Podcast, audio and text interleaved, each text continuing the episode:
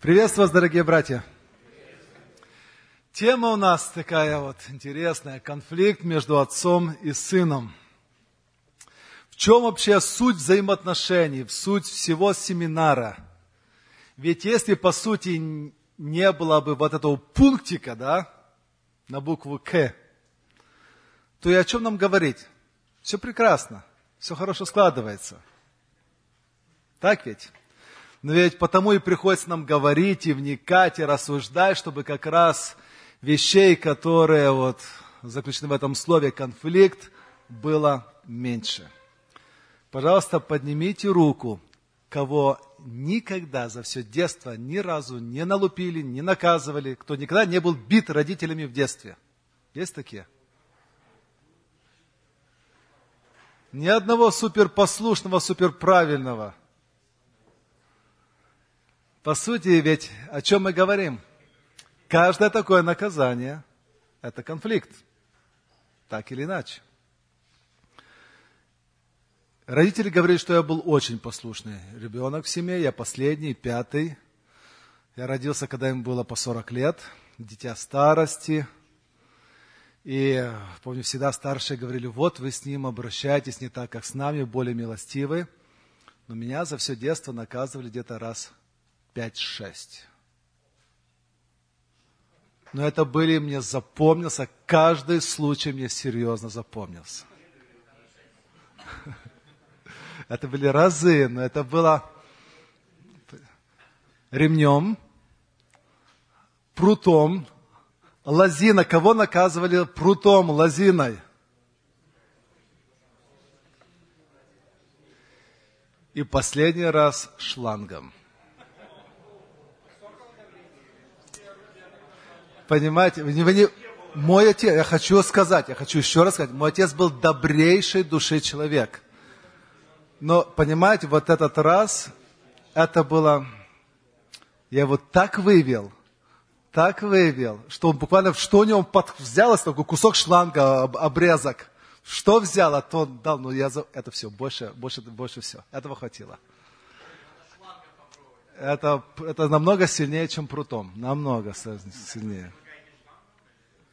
Нет, нет. В Америке называется cruelty. Вам сразу CPS вам приедет, вы позвонят, у вас будут большие-большие проблемы в Америке. Это, я вам не советую ничего из этого практиковать. Тем прута тоже нельзя. Кстати, чтобы вы были в курсе, все бывает. Все бывает. Hello.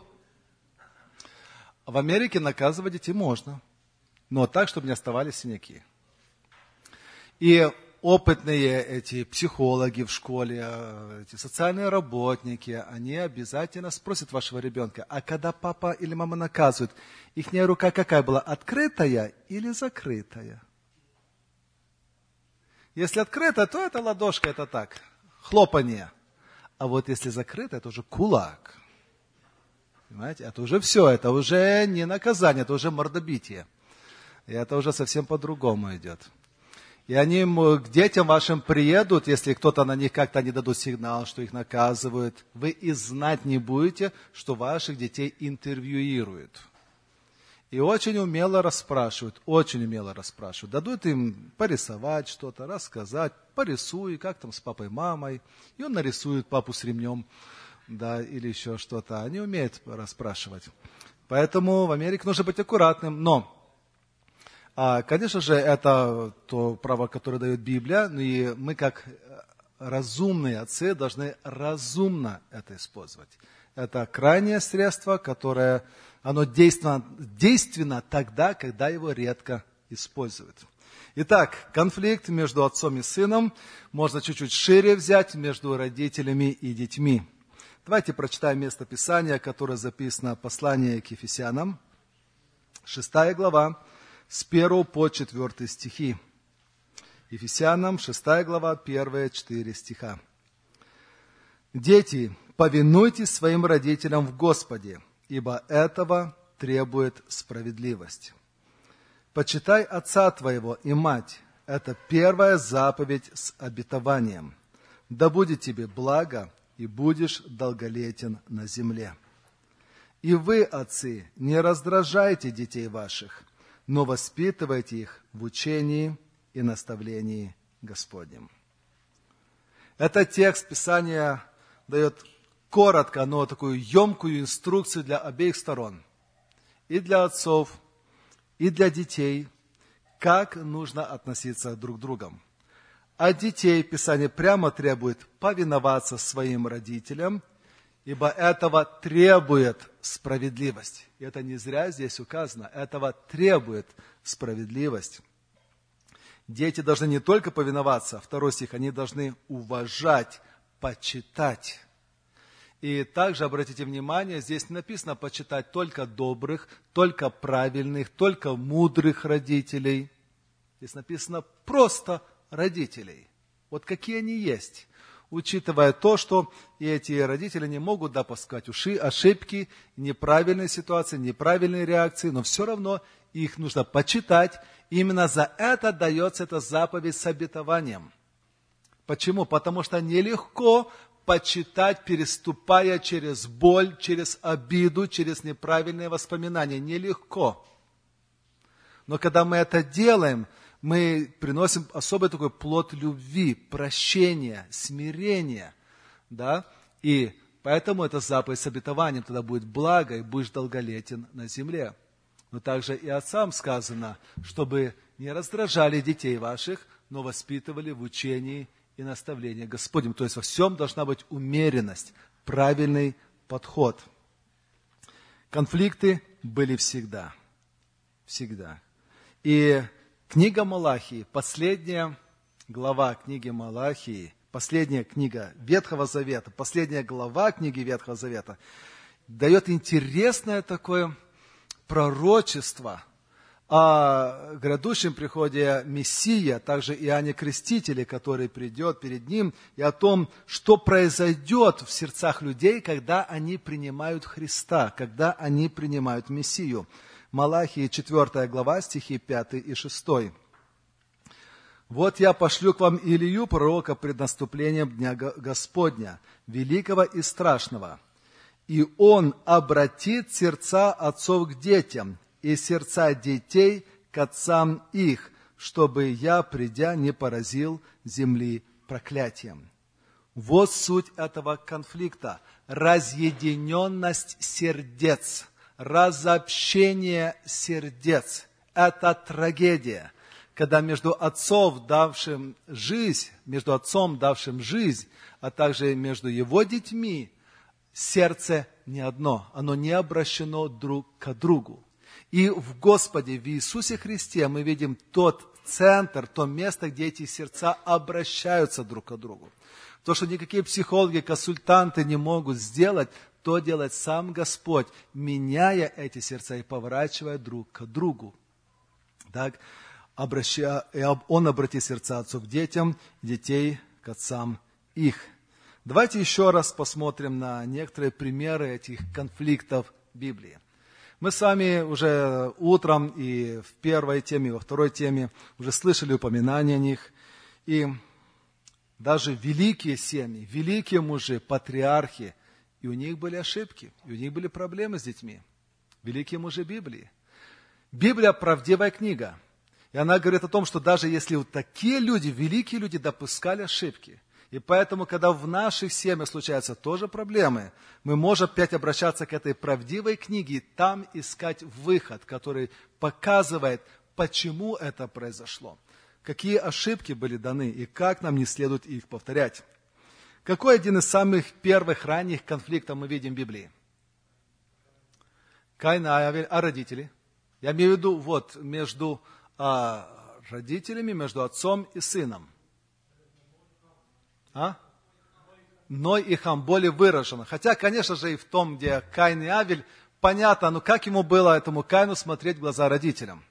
Это автоматически был конфликт с родителями, автоматически разрыв всех отношений, ему пришлось бежать, уходить, он был лишен семьи, все, а, все общение было нарушено. Но там это уже была крайняя трагедия, да? Но да, давайте посмотрим. Ной и Хам. В чем была суть этого конфликта? В чем, кто здесь прав, кто виноват? М? Отец и сын Кто виноват? Оба в равной мере. 70 к 30? Интересная статистика. Ну да. Ну да, но Господь его не считал виновным. Да, это мы по-человечески можем сказать, ну да, если бы Ной не поступил вот так вот опрометчиво, да, не напился вина, не лег в таком неприглядном виде, то, может быть, и сын и не поступил бы так. Но вы знаете, рано или поздно это не поступил бы так, потому что не было повода. Это как дети, которые не шкодят, потому что у них все убрали, и нет возможности э, делать шкоду, делать какую-то проблему, да. Но когда только появляется, она будет, потому что сердце внутри не исправлено. Итак, он открыл наготу отца, и был проклят. Не просто не открыл, нет, не открыл, а он об ней рассказал. В чем суть этой проблемы? В чем суть его порока? Какие аналоги сейчас случаются, похожие на проступок Хама в наши дни? Какие похожие ситуации случаются, или как похожие дети могут, в каких ситуациях могут подражать этому Хаму по отношению к своим родителям? По сути, он высмеял отца за что? За его недостаток. Вот если взять саму суть, да, то он высмеял отца перед всеми, да, публично, насмехался над его недостатками и ошибками.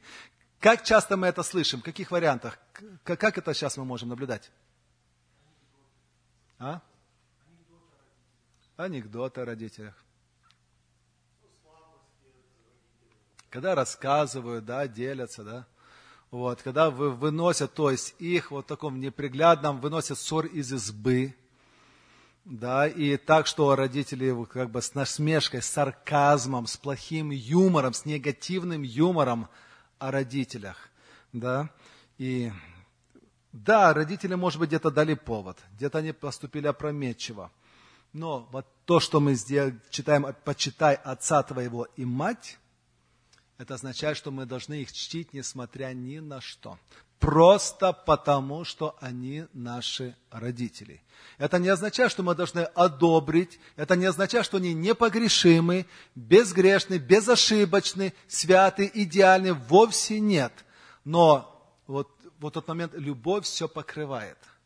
Если они где-то неправильно поступили, может быть, даже много неправильно поступили, Бог с ними разберется. Бог судит каждого человека, да? Но то, что мы это делаем, это нам не позволительно. Мы дети. Мы должны, если или хорошо, или ничего. Вот такое правило о родителях. Или хорошо, или ничего. Но насмехаться негативно, мы Писание видим, э, это осуждает. А следующий такой момент, о котором уже говорил, следующий пример. Исаак и Иаков. В чем была суть а, этого конфликта? Неравномерная любовь. Кто виноват, кто прав? Отец? То есть Яков ни в чем не виноват? Да. Ну, когда сама суть, кульминация конфликта возникла когда? Когда Иаков обманул отца обманным путем, получил благословение. Да? А? Ну, купил у брата, да, все это ча- части такой сделки большой махинации, да. В итоге он получил это благословение, да, обхитрил и того, и другого. Если он бы, вот говорит, если он купил, если уж так и купил, пришел бы к Исааку и сказал бы, отец Исаак, вот так и так у меня была встреча с Исавом, он продал, поэтому вот я перед тобой, Яков, благослови меня вместо него. Это было бы честно. Правда, да, так и рассказать. Если бы на это Исаак пошел бы, все, он бы заслуженно получил бы это благословение. Но ведь он об этом же не сказал. Зачем вот это все покрывать, закрывать, вот это все, этот весь театр устраивать, да, с декорациями, еще еду давать. Все это э, тщательно спланировано, все продумано. Обман отца. Вот в чем суть. Как отцы это переносят? Как отцы это переносят? Отцы, которые здесь присутствуют. Не надо поднимать руки, не надо называть, но... Вы помните случай, когда ваши родные дети вас обманывали? когда, смотря в лицо, он говорил, нет, папа, нет, не делал я этого. Я правду тебе говорю. И вы верили. И вы верили. И потом, когда оказалось, что это не так, как вы это принесли, какая боль? Когда ваше чадо, которому ты верил, тебя обманул. Не просто тебя обманул, по сути, что происходит? Твое доверие, которое ему ты давал, он растоптал и уничтожил, не подумав об этом. И от отца требуется действительно большая отцовская любовь, чтобы простить, восстановить отношения, полюбить опять и доверять опять. Это нелегко. И чем выше вот это, этот, чем больше этот обман, чем выше этот betrayal, это, это по сути измена. Это, это измена. Когда твое доверие нарушают тем труднее, труднее с каждым разом верить. Это очень и очень большая боль. И отец это тяжело переносит. Любой человек это тяжело переносит. Следующий пример – Давид и Авесолом. Кто тут больше виноват? Давид, опять Давид? Почему больше Давид? То есть Авесолом ничего не виноват? Что он сделал мятеж? Не виноват?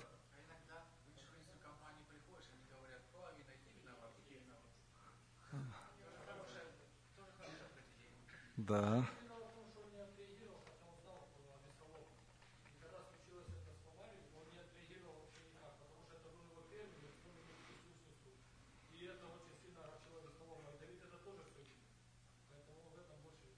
Очень правильно подмечено, действительно. На финале, на такой, на финишной ленточке мы видим явный уже проступок. Везде, по всем показателям, идет вина Весолома. Да? Он убил своего брата Амнона. Он а, сделал бунт против отца. Он еще вошел к его наложницам перед всем Иерусалимом. То есть все тяжкие грехи он сделал. Но что к этому вело. И действительно, когда случился, ведь на корне этого конфликта, зародыш этого всего идет еще тогда, когда брат Амнон вероломно обесчестил сестру, родную сестру Авесолома Фомарь. Давид, написано, опечалился, сильно разгневался, но нигде не сказал, что Амнону что-то за это было. Нигде. И вот отсюда, как так, и это все сходит с рук? Она теперь вовеки должна жить одиноко, одна ее судьба сломана, все, никому она не нужна. Вот, она жила в доме Весолома, она это все смотрел каждый день, и это все сходит с рук. И прошло время, это все накапливалось, накапливалось, накапливалось, и он расправился с Амноном. Потом что происходит? Он убегает а, к филистимлянам или в землю Гисурскую – да, в конце концов его возвращают с помощью Иава. Ну как? Хорошо, типа прощаю, приходи, но лица моего видеть не можешь. И сколько этот период когда он не мог видеть лица отца? Два года, кажется. Два года. Что это за прощение? Что это за прощение? Или прощен, или нет?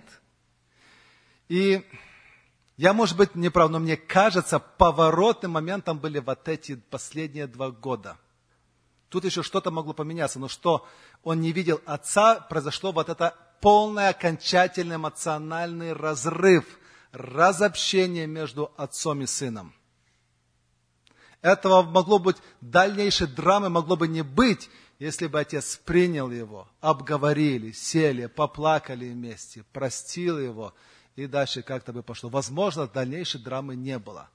Но вот эти два года, не разговаривая, не видя лица, он чувствовал себя человеком второго сорта среди всех э, сыновей. И это сыграло свою окончательную такую решающую роль во всем этом. Какой вывод из этого мы видим? Да, виноват в конечном итоге сын, но мы, отцы, мы, родители, много что можем сделать раньше, на ранних этапах. Порой то, что мы, наше невмешательство на ранних этапах, наша нерешительность, своевременно позволяет греху выиграть время и утвердиться в сердце человека, вырасти в такой большой корень, злокачественный корень, который потом полностью поглощает сердце человека обидой, ненавистью, еще какие-то и толкает его. Как важно нам, отцам, реагировать вовремя, исключительно в важный момент. Скольких многих трагедий, проблем в жизни наших детей не было бы, если бы мы вовремя вмешались. Но мы порой иногда слишком доверяем, слишком покрываем, слишком много как-то пускаем на самотек или и, и теряем а потом решать очень сложно. Блудный сын. В чем его проблема была? Блудный сын. Что они так сделал? М? Давайте, очень хорошее слово, но давайте, может быть, это самое. Возьми микрофон. Друзья мои, я вас все время от времени буду спрашивать. И да, вы поднимайте руку. Я забыл, как тебя зовут. Тима. И Тима вам будет приносить микрофон. Вы дождитесь микрофона, и потом скажите. А то мы выкрикиваем порой, да? Вы-то слышите, а остальные там не слышат.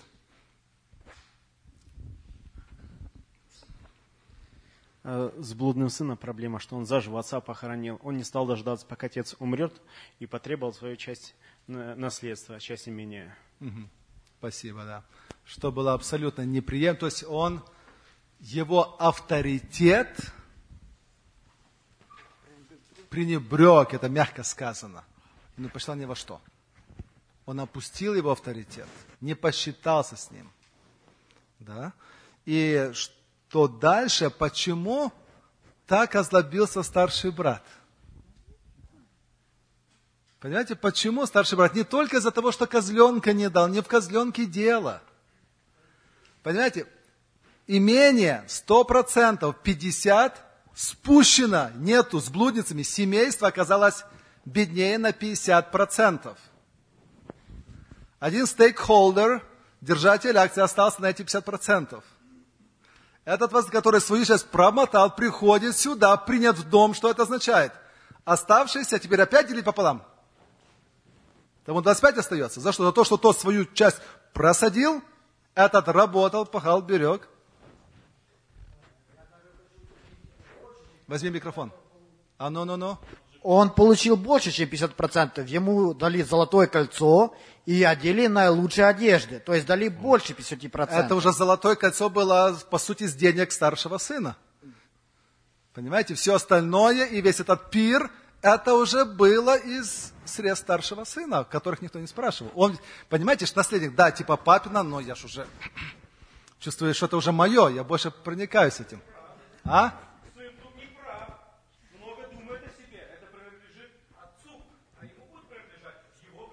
Да, конечно, верно, но он же уже в мыслях это все. Да, да, да, да, это все еще принадлежит отцу, но сыну ж уже жалко, это ж уже, он это уже примеряет к себе мысленно мысленно примеряет к себе. Да? И а, сколько есть таких блудных сыновей, которые пускают по ветру родителей, из-за которых семья живет в долгах, в нищете, которые вынуждены постоянно выкупать своих детей из судов, платить их штрафы, вытаскивать их. Каждый раз они каются, падают на колени. Папочка, мамочка, последний раз я покаялся, простите меня, как я вас всех люблю. Понимаете, это шантаж над родительским сердцем. Я сколько видел таких родителей, они заложники своего отцо родительского сердца. Заложники, потому что это твое дитя, твоя кровинушка, да, которая вопиет, гибнет, и, казалось бы, последний шанс, но как он скажет сыну нет? Как? Ему кажется, а вдруг, а вдруг, Вот я скажу нет, и он что-то с ним случится, и он погибнет, и как я потом буду с этим жить? А вдруг я сейчас ему помогу, вот сейчас еще поднатужусь, еще подзайму, выручу его, вытащу. И он действительно, вот он ж так плачет, он так раскаивается, и станет вот теперь верующий, будет в церковь ходить, и все у нас хорошо. А деньги дело наживное, заработаем, отдадим долги. Вот так понимаете? заложники своей родительской любви, которыми, к сожалению, такие блудные сыновья бессовестно пользуются, зная это каждый раз вновь и вновь и вновь. Конечно же, это счастье не приносит и не поможет этим сыновьям, но такие трагедии мы видим часто и немало. Но есть еще, и так все вот эти примеры, что мы провели, показали, да, тут, как правило, виноват сын. Да, отец тоже, но больше тяжеловесно вина в основном у сына. Но есть один пример, где был конфликт, и ровно все наоборот. Сын был молодец, все с ним хорошо, а папа был неправ. Что это за конфликт? Совершенно верно. Как ты знаешь?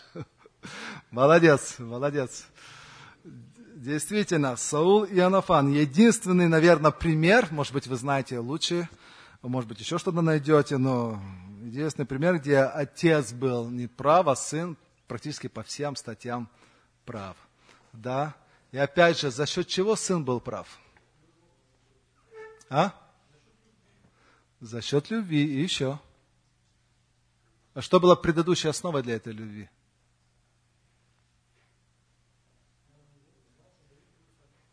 М? За счет доверия Богу, да. Его вера Богу, правильно, Иван? Его вера Богу за счет его благо, личного благочестия, доверия, веры в Бога, именно это помогло ему в этой сложнейшей ситуации поступить единственно правильно, хотя это стоило ему пойти против отца, стоило семейного конфликта. Он стал изго... практически как бы его отец но он пошел, потому что он понимал, что по Слову Божьему так будет правильно. Это редчайший пример, и именно Господь ему помог. Итак, друзья дорогие, эта тема очень интересна, очень сложна, и то, что касается наших родителей, особо чувствительно и дорого нам.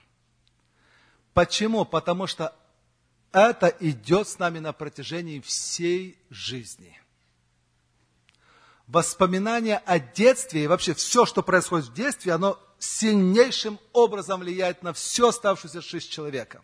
На формирование его характера, на его поведение, на его...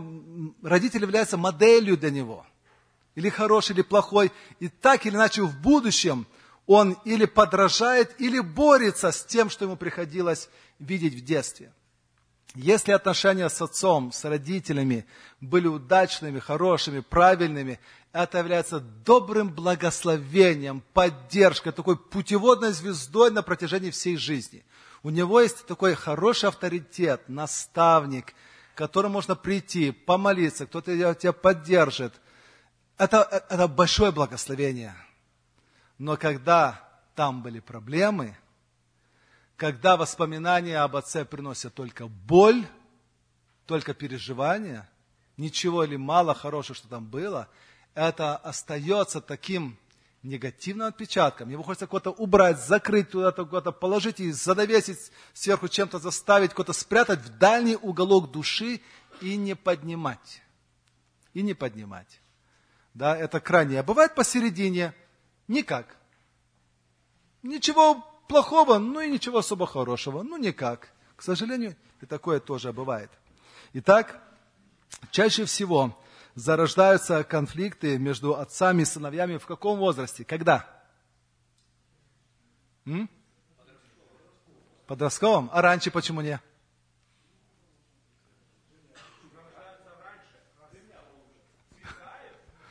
Зарождаются раньше, а расцветают позже, да? Да-да, как сегодня упоминалось, что в детском возрасте отец герой – подростковом начинаются сомнения, ведь что он не такой уж и герой, у него есть, тоже есть, оказывается, недостатки, и оказывается, он тоже может быть неправ. В юношеском нередко происходит полная переоценка и даже где-то какое-то бунтарство, разочарование. и кажется, что вообще неправ ничего не понимает по многим статьям, и он отстал от жизни, он не способен меня понять. Да? Потом идет дальше, уже когда начинается своя семья, свои дети, значит, свои проблемы а, со своими детьми, тогда ты уже вспоминаешь и думаешь, вот оно что, вот оно, вот оно, вот оно. Еще дальше в жизни тебе так не хватает просто рядом поддержки. Кто-то бы за тебя порадовался, посочувствовал, просто поддержал. Чувствуешь, Адем? Мой отец умер, когда мне было 24 года. Да, на моих руках в больнице. Мне этого было мало 24 года. Мало. На всех я без него уже женился, когда внуки пошли, как хотелось бы, чтобы мой папа, дедушка благословил, чтобы тебе был дедушка. Дальше, когда вот в жизни там стал диаконом, такая радость, или в служении в церкви, хотелось, чтобы отец был рядом, порадовался. По-отцовски, знаете, только родители могут за тебя порадоваться без зависти. Без всяких подковырок, без подкола, искренно, по-доброму. Не хватало. Да? И это может быть действительно большим благословением. Но вот в подростковом возрасте действительно, вы правы, начинаются очень многие проблемы и переживания. Да, и почему? Потому что тогда более, то, что в детстве было незаметно, в подростковом становится явно, все недостатки в поведении. Поведение на собрании, друзья неправильные, какие еще проблемы, которые провоцируют недовольство отцов? Непослушание, упертость чья? сына и отца тоже, и обоих. А? Школьное воспитание. Да-да. Что-что? Выбор же, тот выбор, который ты делаешь уже на жизненных а, вопросах. Да, и какие тут часто ошибки допускают а, родители, отцы со своими подростками. Может быть, те, которые постарше тут отцы, пожалуйста, выскажитесь. Какие часто ошибки происходят, которые мы, отцы, делаем в подростковом возрасте? М? Поднимите руки, просто поднимите руку, вам принесут микрофон. Сегодня неудобно за ошибки, да, признать? У нас их не было, мы ничего не ошибались. Происходили ошибки. Даник, а ну поделись опытом. У меня детей взрослых еще нету, но я просто смотрю а, на своего отца, как бы в чем, вот смотря на прошлое, а, не уделял время к моим, может быть, идеям, и, может, в моих объяснениях он их не принимал всерьез. Угу. Как бы мне казалось, что да, он еще как бы извиняюсь, сопляк, как бы, что он там, 16 ему лет. Вот так вот, как бы. Угу. Вот так. То есть тебе казалось, ты что-то отдельное советуешь, да, а отец это всерьез не воспринимал. Угу. Спасибо. Да-да, Сергей. Я уже, братья, говорил, наверное, это, это э, случай в моей жизни, когда сыну моему было старшему 15 лет. И как брат Виталий говорит, так оно и есть в подростковом возрасте особенно и они бунтуют. И я, как молодой отец, первый раз с этим встречаюсь, с таким. Вот. И мы как-то с ним ехали в машине. Я говорю, Ярик, ну ты ж, ты ж видишь, как ты себя ведешь. Ты напрягаешь меня, ты все, что ты делаешь, ты как-то, ну прям, прям все неправильно делаешь. Вот он, он помолчал немножко. Он тут присутствует, нет? Нет, его здесь нет. Можно говорить. Он помолчал, потом говорит, папа, я думаю, что проблема не, не во мне. Я потерял дар речи тогда. Быть правда? не я... может. А? Быть такого не может. Да. да.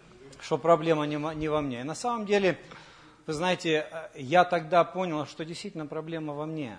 Мы, как отцы, часто ожидаем от наших детей, вот таких, в 14, в 15, в 16 лет – мы ожидаем, как, как прямо от э, члена церкви, который уже 15 лет э, членом церкви, да, вот. На самом деле оно не так. И, и то, что происходит с нашими детьми, эти конфликты, это не просто, чтобы мы научили нашего сына, а это Господь работает через нашего сына и с нами, как, как с родителями.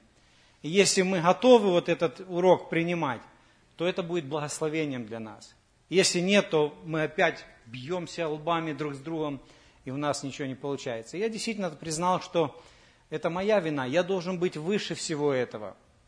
Он меня раздражает, я же раздражаюсь. Не он раздражается. Да, он ведет себя так, как он себя ведет, а раздражаюсь я и требую от него то, чего он дать не может. Спасибо, спасибо. Еще? Будет ли дополнение? Действительно, братья, когда наши дети маленькие, мы привыкли, мы, родители, к полному господству.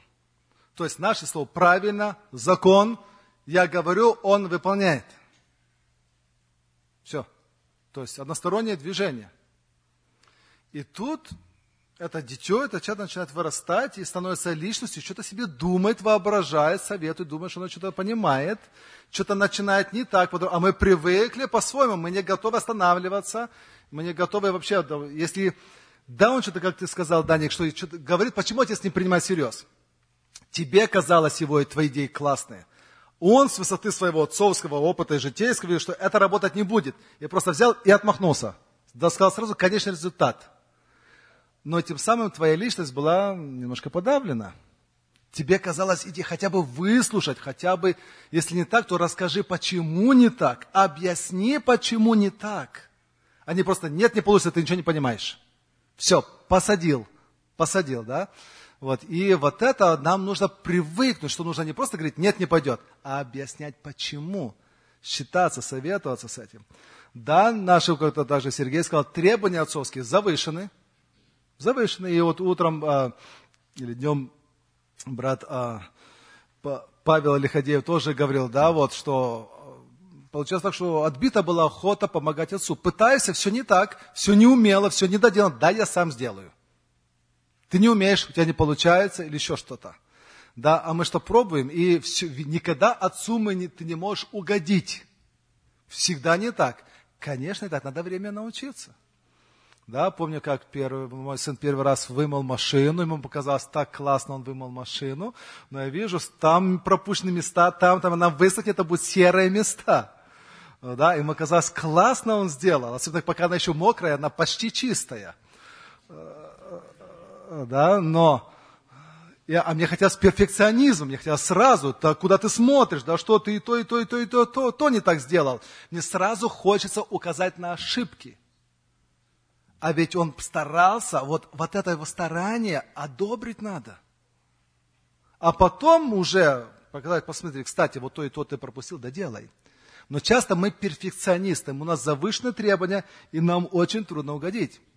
Следующая наша ошибка – не хватает терпения. Не хватает терпения. Он еще как тут теленок, знаете, еще ищет пути, тыкается не туда, куда надо. Нам сразу бегом, у нас время, у нас время, у нас куча дел загружено. И все не так, и нас, нам не хватает терпения. Мы что? Мы раздражаемся. Мы вспыхиваем. Они начинают что-то нам доказывать. Мы не хотим с этим как бы считаться и что-то им еще растолковывать. И буквально мы незаметно для себя ведемся на их эмоциональную игру. И вот тут в чем мы проигрываем, братья? Особенно те, у кого подростковый возраст еще впереди или начинается.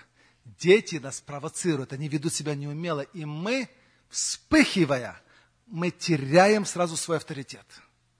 Мы становимся на один уровень с ними мы играем в их игру, они на вас провоцируют, мы вспыхнули, мы повелись, все, мы потеряли весь, всю свою credibility, всю свою authority. Мы не должны играть по их правилам, он должен играть по нашим правилам. Выигрывает тот, кто сохраняет самообладание, тот, кто сохраняет спокойствие. Дай его колбасить. Он, он начинает говорить, он что-то даже может резко сказать.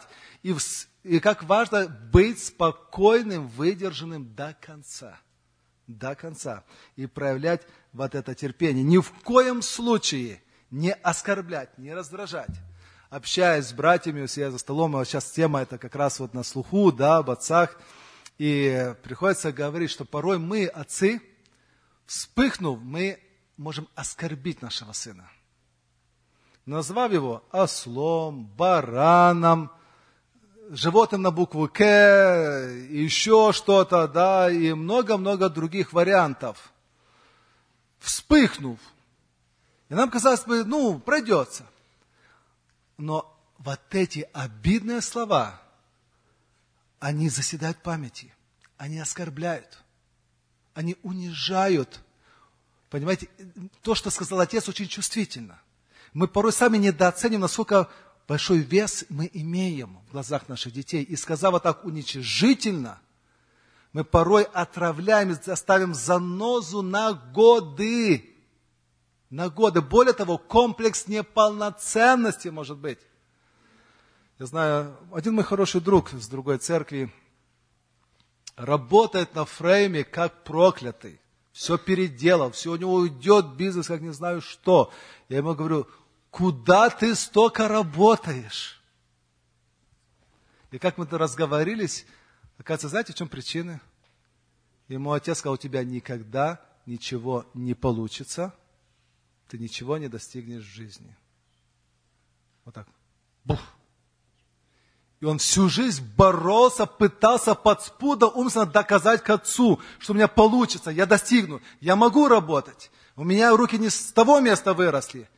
И он пытался одобрения, чтобы отец сказал, молодец, но как я горжусь тобой. А тот будто не замечал. А тот будто не замечал. Ну, хорошо, ну, окей, хорошо. Как для, для детей важно одобрение родителей. Молодец, сынок, good job, I'm proud of you. Я горжусь тобой в хорошем смысле, ты молодчина. Вот, и сто, ты столько много достиг в жизни. Но вот это уничижение, оно очень дорого может, поэтому нам нужно быть особо внимательным. Если кто-то из нас, отцов, такое сказал своим сыновьям в пылу, в жару гнева, можем, вырвалось, я очень прошу вас, убеждаю, заберите свои слова назад. Попросите прощения. У меня было такое, что я одно время как бы воспитывал своего племянника. Его оставляли у нас. Сестра привозила, у нас проводил все лето. Я уже такой подросток, а он такой шкет.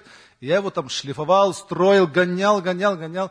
Не давайте ваших детей, чтобы их воспитывали другие дети. У них нет отцовского чувства. Понимаете, нет. Они обязательно перегнут палку. И потом прошло время, когда я уже стал отцом. Я понял, как много я был неправ со своим племянником. Как много я перегибал палку. Я потом отдельно пригласил в ресторанчик посидеть. Я о нем попросил прощения. Сказал, ты помнишь то, то и то, и то, и то. Прости меня. Я был слишком строг. Я не имел права так поступать. Я был неправ. Мы оба заплакали. Мы сейчас в очень хороших отношениях. Понимаете, мы порой переступаем вот эту грань в пылу гнева. И вот здесь следующая наша ошибка, вот то, что написано, гневаясь, не согрешайте. И они ж выведут нас, они нас провоцируют, мы все такие разжаренные, напыщенные, все мы теряем. Нам хочется закрепить так, чтобы больше он никогда эту ошибку не делал. И вот, когда мы в гневе, в раздражении наказываем, как правило, мы наказываем больше, чем надо. Мы перегибаем. И это тоже большая несправедливость. Он, не, он знает, насколько он нас заслужил. Прекрасно знает. И мы мало того, что больше ему всыпем, чем надо, мы еще наговорим, унизим, растопчем его как личность. А потом, ну, ты должен сам простить. Я же отец. Ты должен это принять вообще. Больше, и больше так нет. Ты виноват, что ты меня так довел. Это тоже гневаясь, если мы наказываем наших детей, никогда не в гневе, на холодную голову. Только на холодную. Если вы сейчас на эмоциях, подождите, подождите, успокойтесь. Мы вернемся к этому разговору. Я тебя накажу позже. Оно не от тебя не уйдет, но не надо остыть. И когда вы взвешенные, вы знаете, что и почему. Объяс, всегда объясните, почему вы наказываете. Что было сделано неправо. И тогда оно будет более сбалансированным.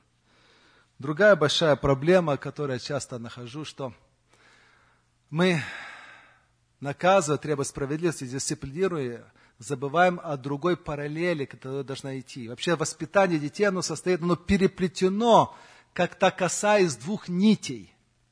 Одна нить называется отцовская любовь, вторая – отцовская строгость и справедливость.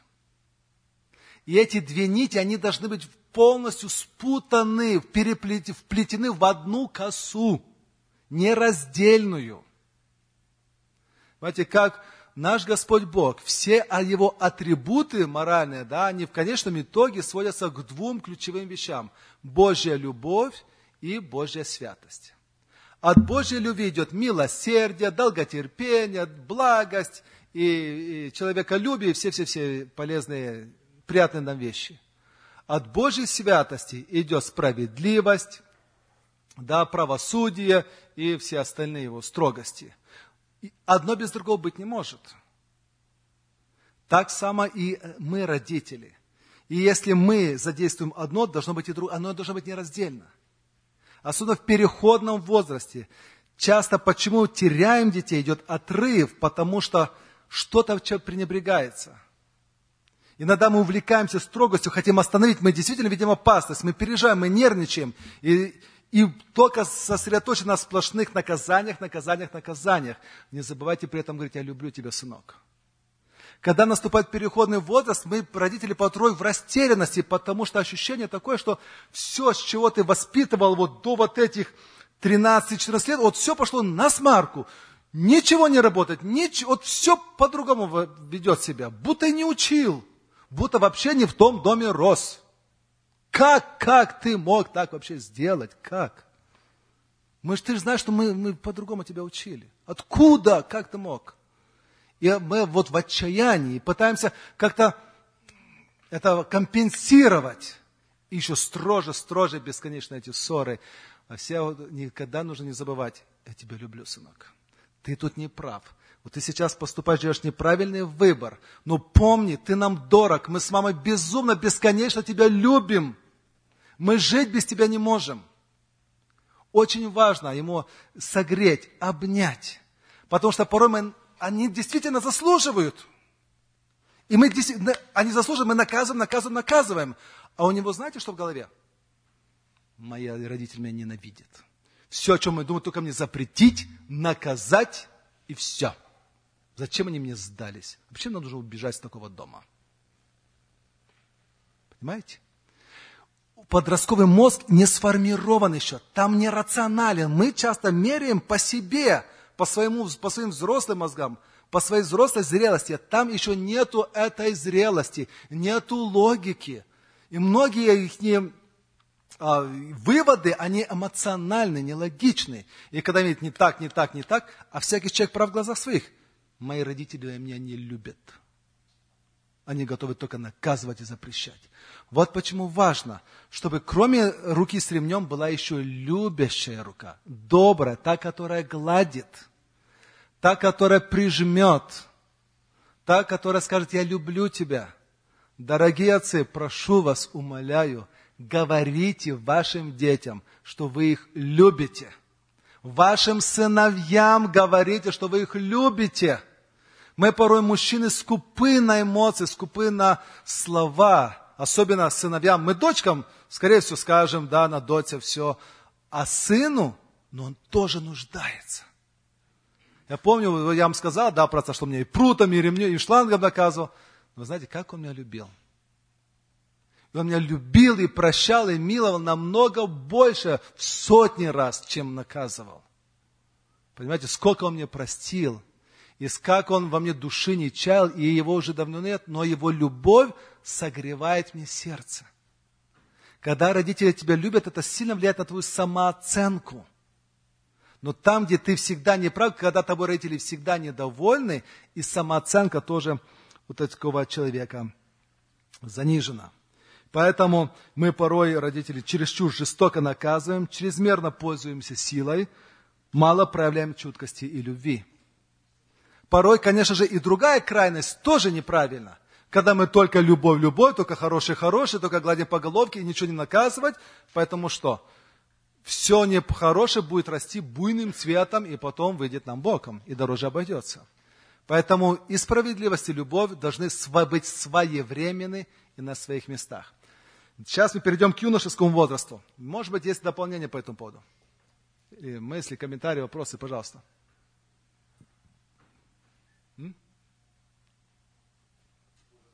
Нет еще. Пора заканчивать.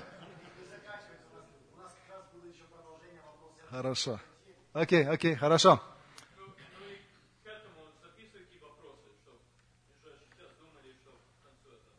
Окей, хорошо, давайте пройдем к тему.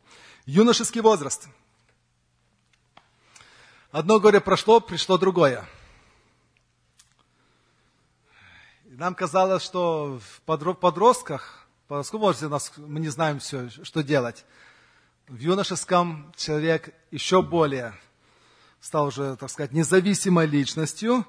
И вот тут начинается его первый выбор в жизни. Один, второй, третий. И мы замечаем с ужасом, что он не вклинивает, не укладывается в нашу ту коробочку, которую мы для него в голове проложили.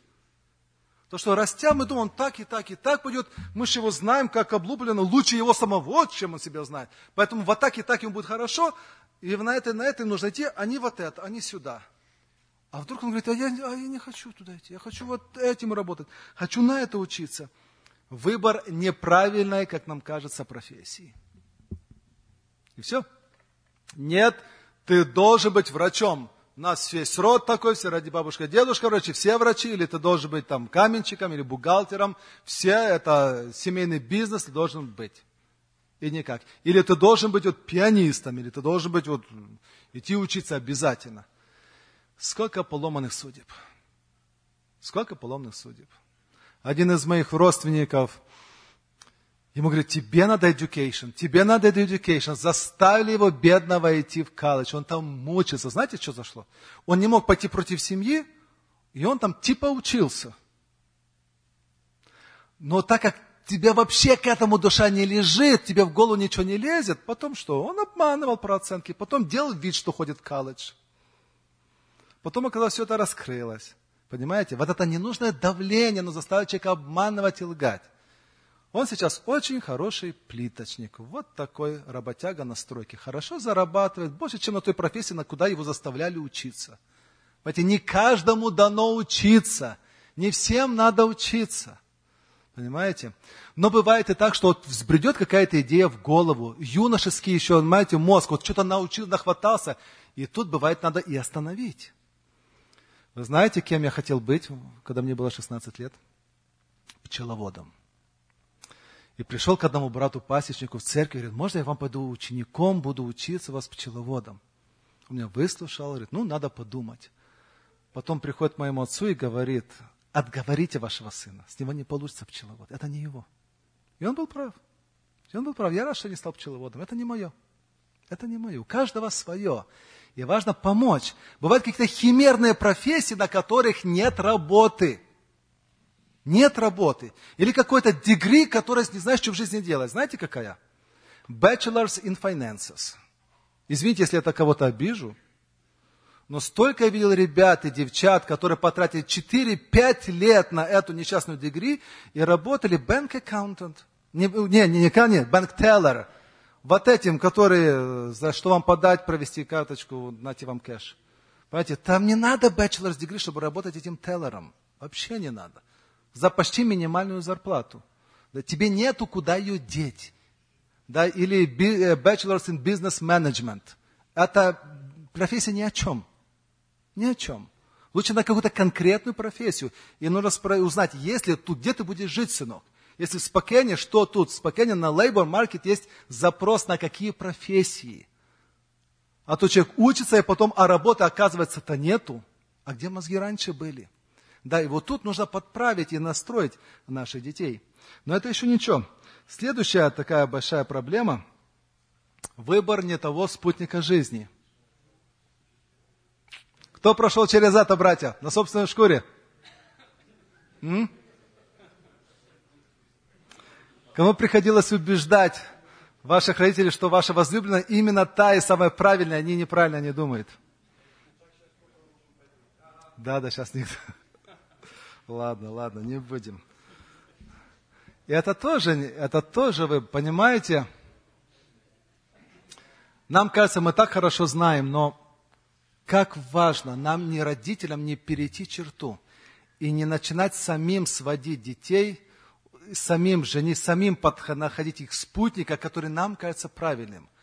Сколько потом несчастных браков, разводов, когда они жить не могут, потому что родители их свели и убедили, вот так тебе будет хорошо и правильно, мы знаем их родителей, все там будет у вас хорошо, и он хороший парень, и она хорошая девушка, давай, давай, давай. Поженились, а жизни ведь получается, а жизнь не получается. Как нужно быть осторожным – и я настоятельно рекомендую, не, не занимайтесь сводничеством. Не занимайтесь сводничеством ваших детей. Это одна крайность. Другая, противоположная крайность, полная пассивность. Пускай выбирает, что хочет, не вмешивайся. Я знал таких, да? Я знал таких, где, ну, явно видно, что девчина выходит замуж не за того парня, ну, шалопай, он нестабильный, несерьезный человек – Вообще не серьезный человек, ни духовности, ничего нету. А мать стала, говорит, не вмешивайся. Вдруг она потом замуж не выйдет, останется старой девой, всю жизнь тебя будет винить, поэтому не вмешивайся отцу. И закрывает отцу рот. Отец видит, ну видит, что не то, ну не то, ну явно не то. Вот этот какой-то через... А вдруг она останется старой девой, и потом будет тебя винить. И вот тут нам, родителям, тоже надо где-то иметь смелость где-то вот это мужество, дерзновение, и сказать, сынок, я тебя очень люблю. Я понимаю, ты в него втрескался по уши, или в, это, в этого парня влюбилась по уши. Но поверь, наша родительская нет. Потому что не будет там дела, не будет. Там нету плодов Духа Святого, нету плодов возрождения, что человек рожден свыше. Мы не видим, что там есть страх Божий. Да? Мы видим, сколько человек, он непостоянный, нестабильный в жизни, он, он идет по ветру. Куда ветер подует, туда и он. Как важно остановить. Это нужно тоже иметь мужество. Остановить, пока не поздно. Не тогда, когда они уже влюбились, это безвозвратно, не воздя разделить, а на начальном этапе, где, когда только-только все начинается. И другая крайность, это когда родители начинают манипулировать родительским благословением. Вроде парень неплохой, и работает, зарабатывает. Ну, просто отцу не нравится. Вот и все. Ну, не его типаж. Нельзя сказать, чтобы не духовный. Начинает выдумать, ну, надо подумать, надо поискать волю Божью, надо поискать волю Божью. А воля Божья, когда, как ее узнать? Вот когда папа согласится, тогда, значит, и воля Божья будет. Понимаете? А нет, если ты не послушаешь, не дам благословения. И в страхе держат. А значит, они думают, если не будет благословения, значит, будет проклята жизнь. Как так? и ломается, ломается. Это тоже другой перегиб. Видите, сколько разных крайностей бывают. Родительское благословение действительно важно, но когда все в меру и, и, и взвешено, есть трезвость в решениях, а не просто потому, что мне не понравилось. И особенно, когда первый ребенок выходит замуж или женится, еще нет у родителей опыта, они не знают, как поступить, дуют на горячее – включает чрезмерную строгость, чрезмерный контроль, чрезмерно какие-то завышают требования, вот, мучают этих бедных, э, молодых. Потом, когда следующий женится, им все проще, проще, можно и побольше побыть вместе, и чуть позже приходить, и все. А первым э, драконовские меры и строгости.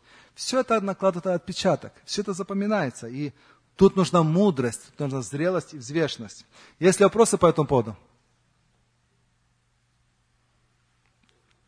Хорошо. А, следующий такой интересный момент.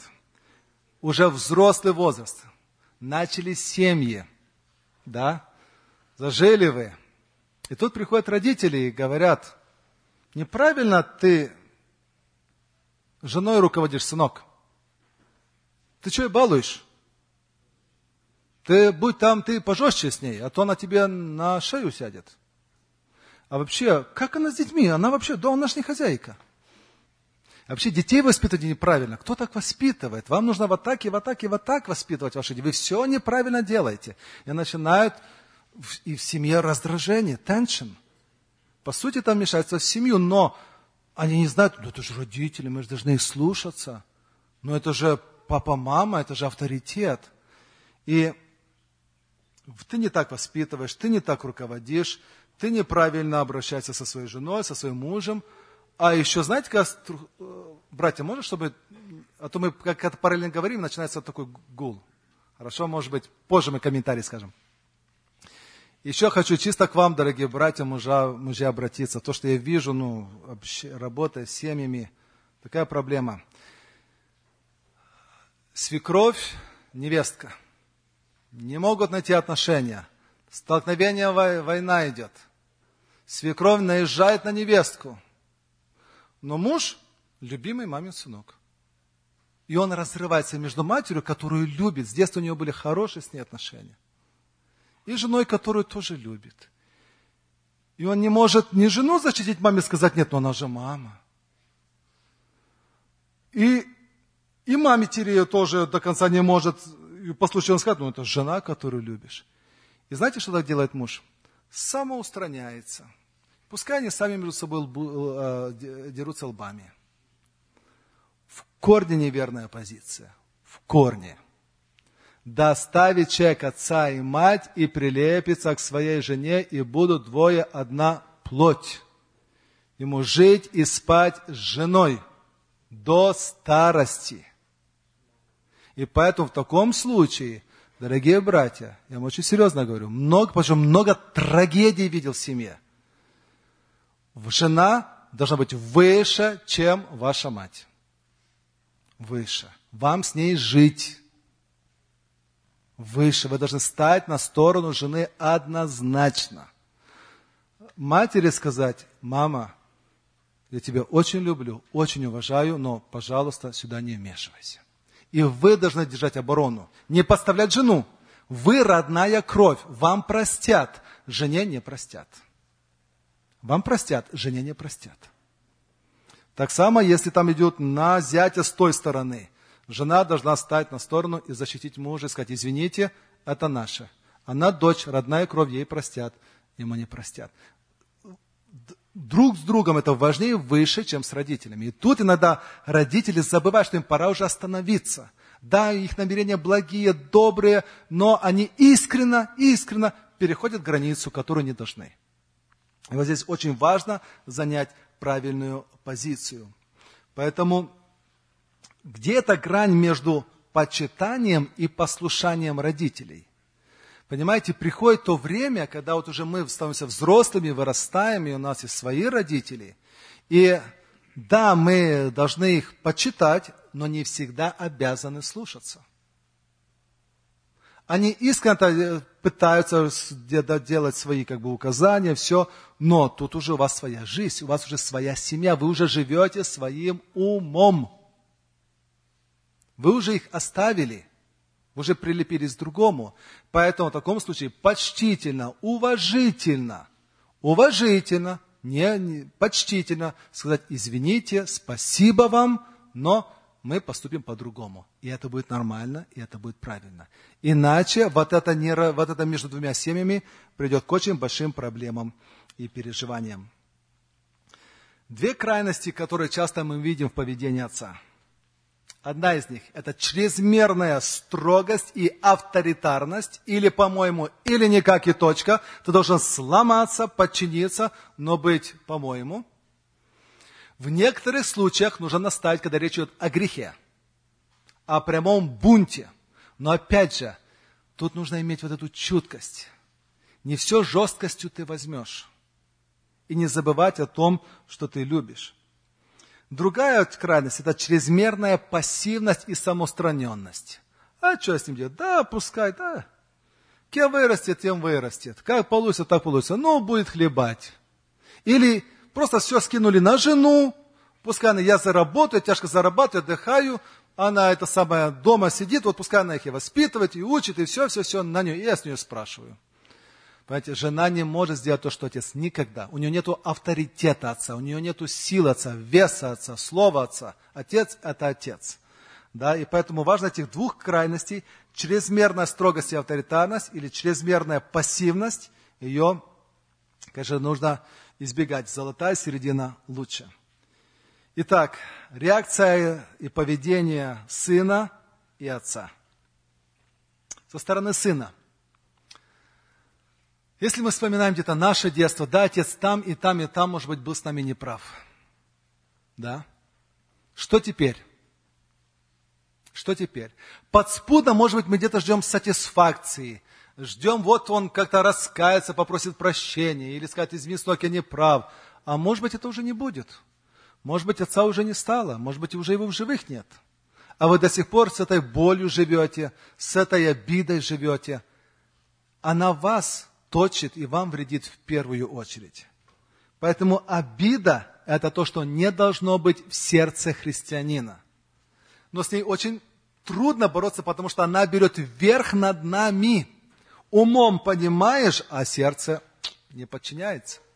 Почему она вросло, годами вросла. Понимаете, фактор времени. Чем дольше длится конфликт, тем больше он твердеет. Чем дольше длится конфликт, тем больше он твердеет.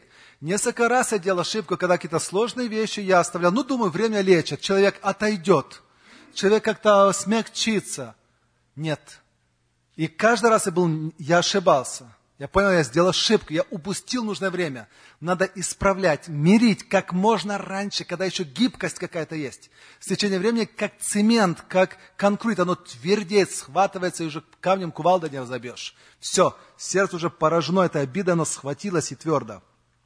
Поэтому а, как можно раньше нужно это исправлять и просто простить. Простить во имя Христа.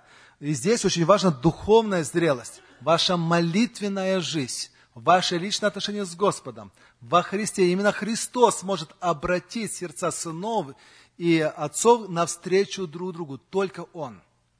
И самое главное, чтобы ваше сердце было повернуто, чтобы вы ради Христа простили и несли этот груз обиды с вами всю жизнь. По Писанию мы обязаны чтить Отца. Кто из вас еще сейчас является сыном, да, у вас сейчас есть живые родители, да, Бывает так, что что-то требует, может быть, это по-стариковски или по-взрослому где-то не, не видят всего.